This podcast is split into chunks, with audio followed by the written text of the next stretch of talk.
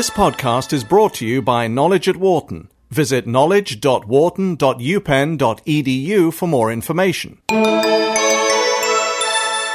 When Google bought YouTube recently for $1.65 billion, the world of business sat up to take serious notice of social networks. Today, many companies are looking into how they can tap into or develop communities as a way to make better decisions and increase profits. Jon Spector, a former Wharton Vice Dean and now CEO of the Conference Board, spoke with participants at the Community 2.0 conference in Las Vegas earlier this year to explore how companies are trying to harness communities to reshape their businesses. In this podcast, Spector speaks with Craig Newmark, founder and customer service rep of Craigslist.com. Spector is a co-author with Barry Libert of the forthcoming Wharton School publishing book, We Are Smarter Than Me How to Unleash the Power of Crowds in Your Business. Um, I'm Jon Spector uh, from the Wharton School. I'm here at the Community 2.0 conference, and we're talking to Craig Newmark, who's the founder of Craigslist. And Craig, I'd like to talk to you about communities in general. That's our theme. But before I do, I just wanted to touch a little bit on Craigslist uh, in particular. And I'm sure this is a question you've been asked, so my apologies for asking it again. But what prompted you to, to found Craigslist? Well, basically, in 94, I was at Charles Schwab and I was evangelizing the net there for the brokerage business, although uh, it applies to any kind of brokerage. And while I was doing that and looking around, I saw a lot of people helping each other out, just giving people a break. And I figured I should do that. So in early 95, I just started a simple uh, CC list, 10 to 12 friends, uh, events uh, regarding uh, arts and technology. And uh, from there, people made suggestions, and I did some of that. People made more suggestions. We did some of that. And that's our pattern to this uh, very day. Last week we added new categories based on feedback. This is to say that I have no vision whatsoever. What what proportion of the new uh, dimensions of Craigslist as they evolve, say over the last year, have come from the community?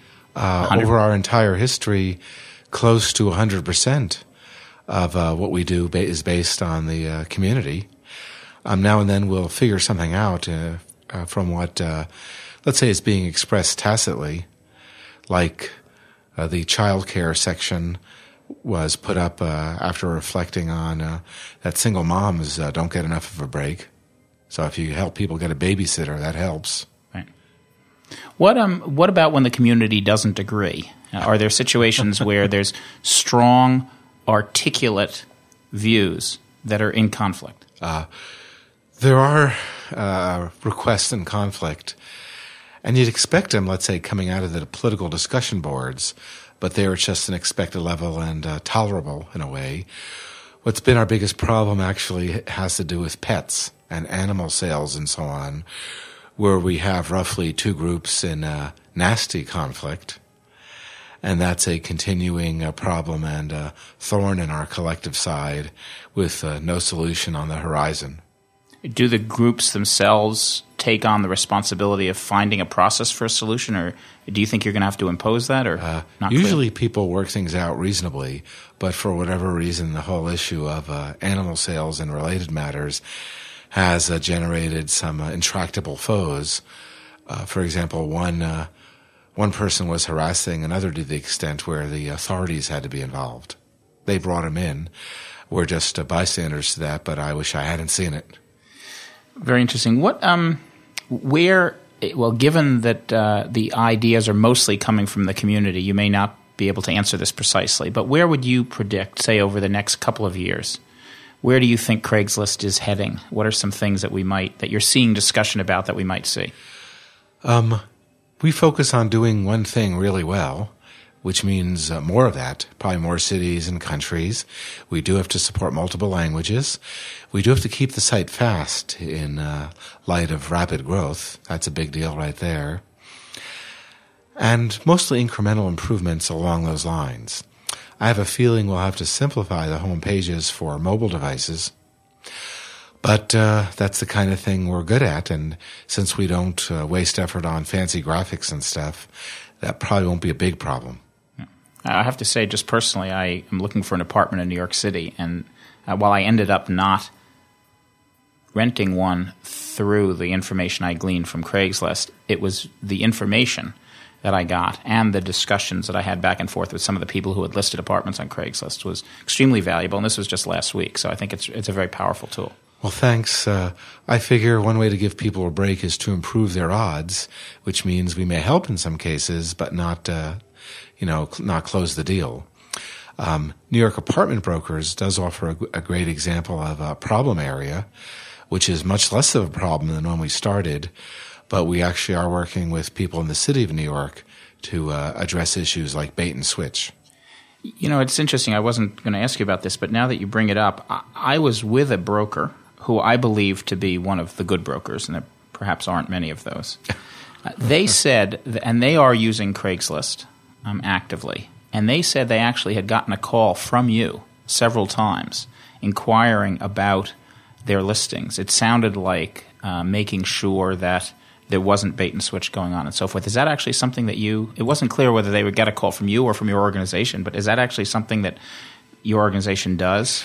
Um, in this specific uh, domain, I uh, do it myself.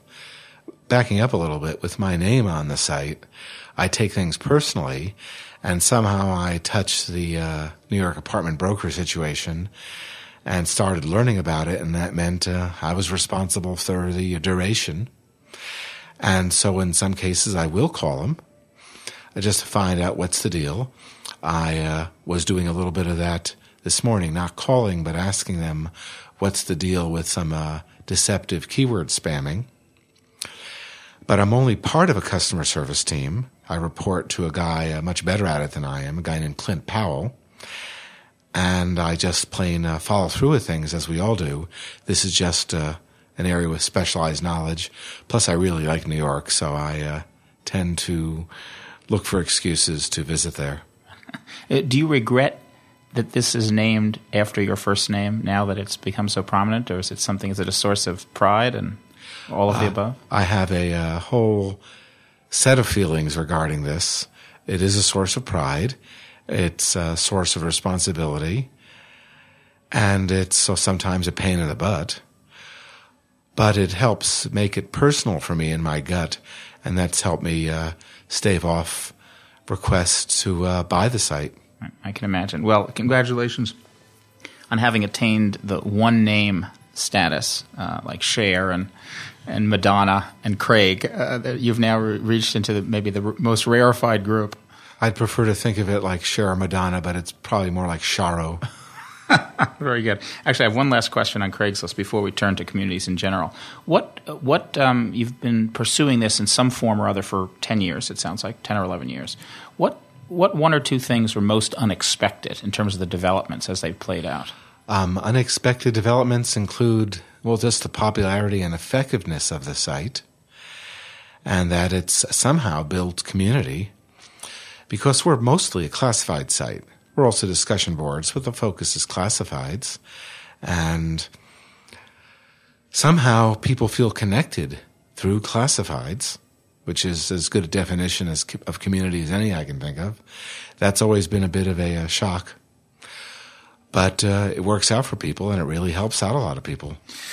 All right, very good. So let's turn uh, let's turn bro- more broadly uh, to communities and and help us for the next few minutes. Help companies who have not ventured into this space or who are just venturing into this space to think about what some of the opportunities are and some of the challenges. Let's first talk about opportunities.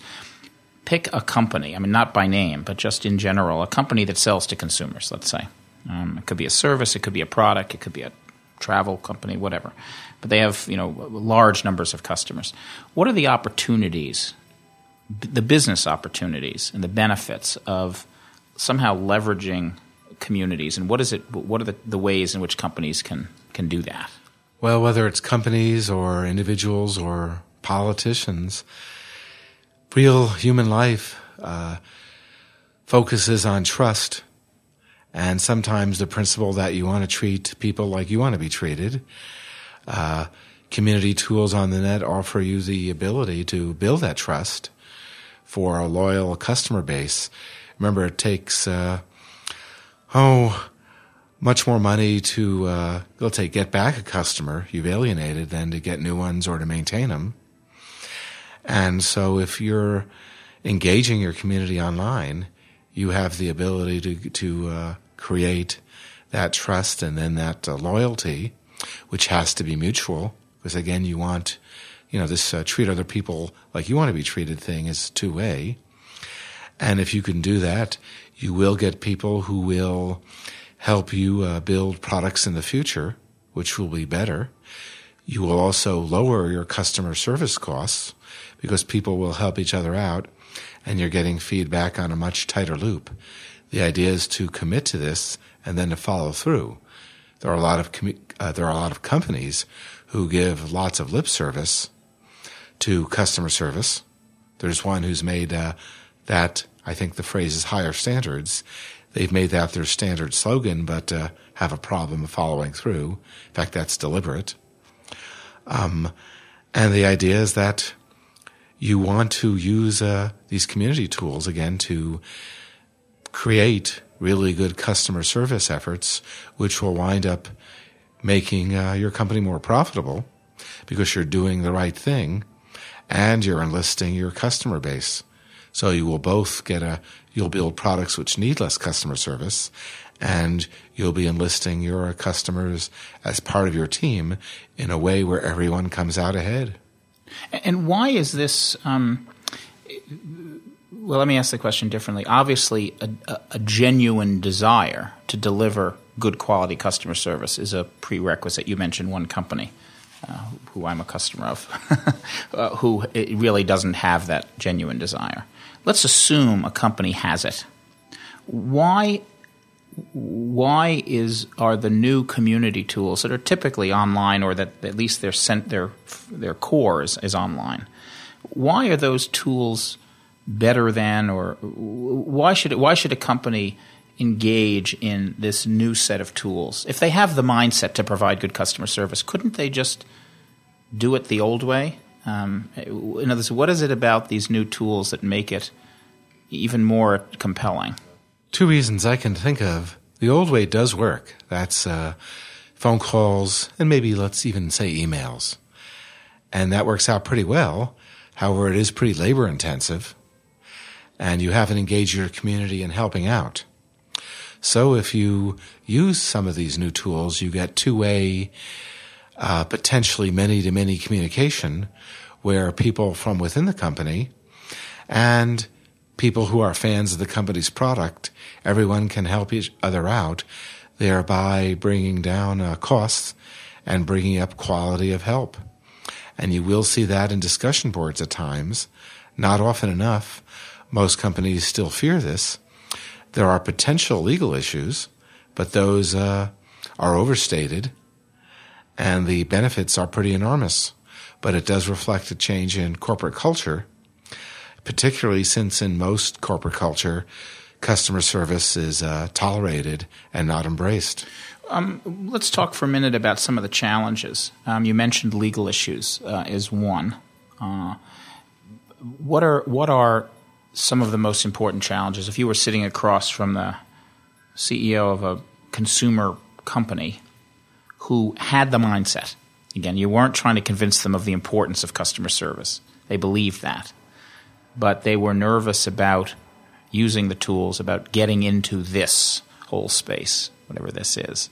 What would you, you know, and they started talking about the risks and the concerns. What would be the typical concerns that companies would have, and what would you be, what are the problems that companies typically run into? Well, sometimes representatives of a company make misstatements. They get something wrong regarding corporate policy. And there, sometimes the problem is just letting people up front know that sometimes this happens and apologize quickly when it does. Uh, what some companies do as an alternative is have is have uh, hobbyists, aficionados run the discussion boards, and then representatives participate in that, but then they have much uh, less liability as far as I could tell. The best way to get some of this answered, though, is to talk to lawyers who are at the uh, bleeding edge of internet law since a lot of this is still happening. Uh, but the idea is that you know, I don't think I've ever heard of anyone getting into trouble over this. And the idea is just to be uh, honest and upfront with people, and you prevent a lot of problems with that.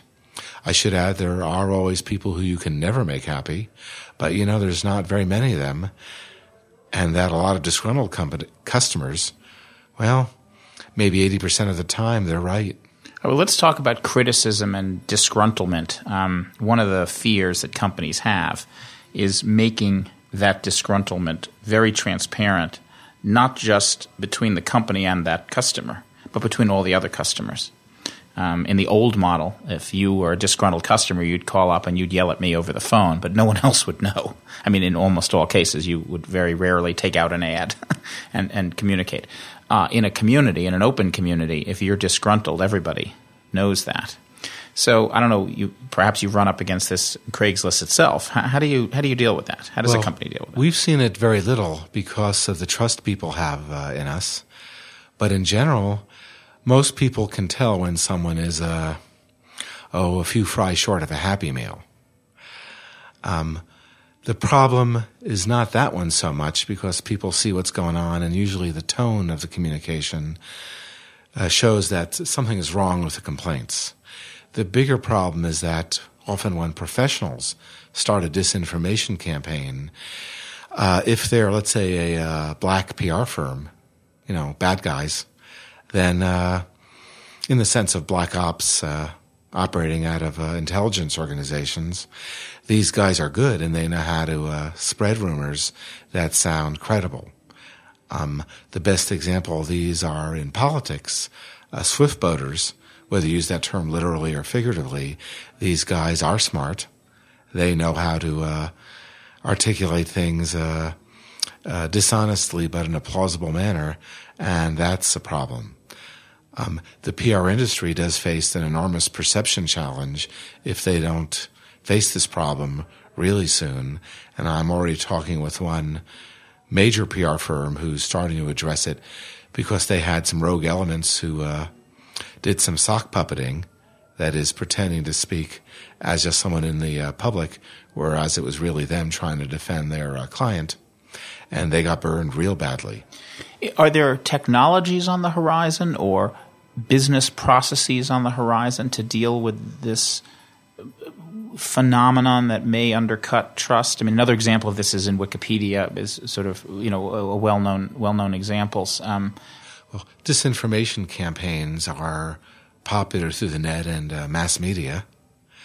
Um, we've seen a lot of it. Wikipedia is hit by it, and I've spoken with Jimmy about that because we share the problem, although it's a much bigger problem for him, I think, in the long run. And right now, there aren't really good solutions regarding that.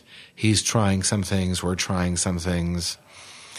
Um, it's a matter these days of some computer forensics Sometimes you can track a lot down by IP address, but again, the bad guys are getting uh, smarter.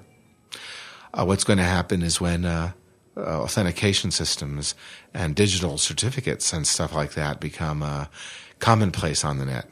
A digital certificate is basically the online equivalent of a driver's license.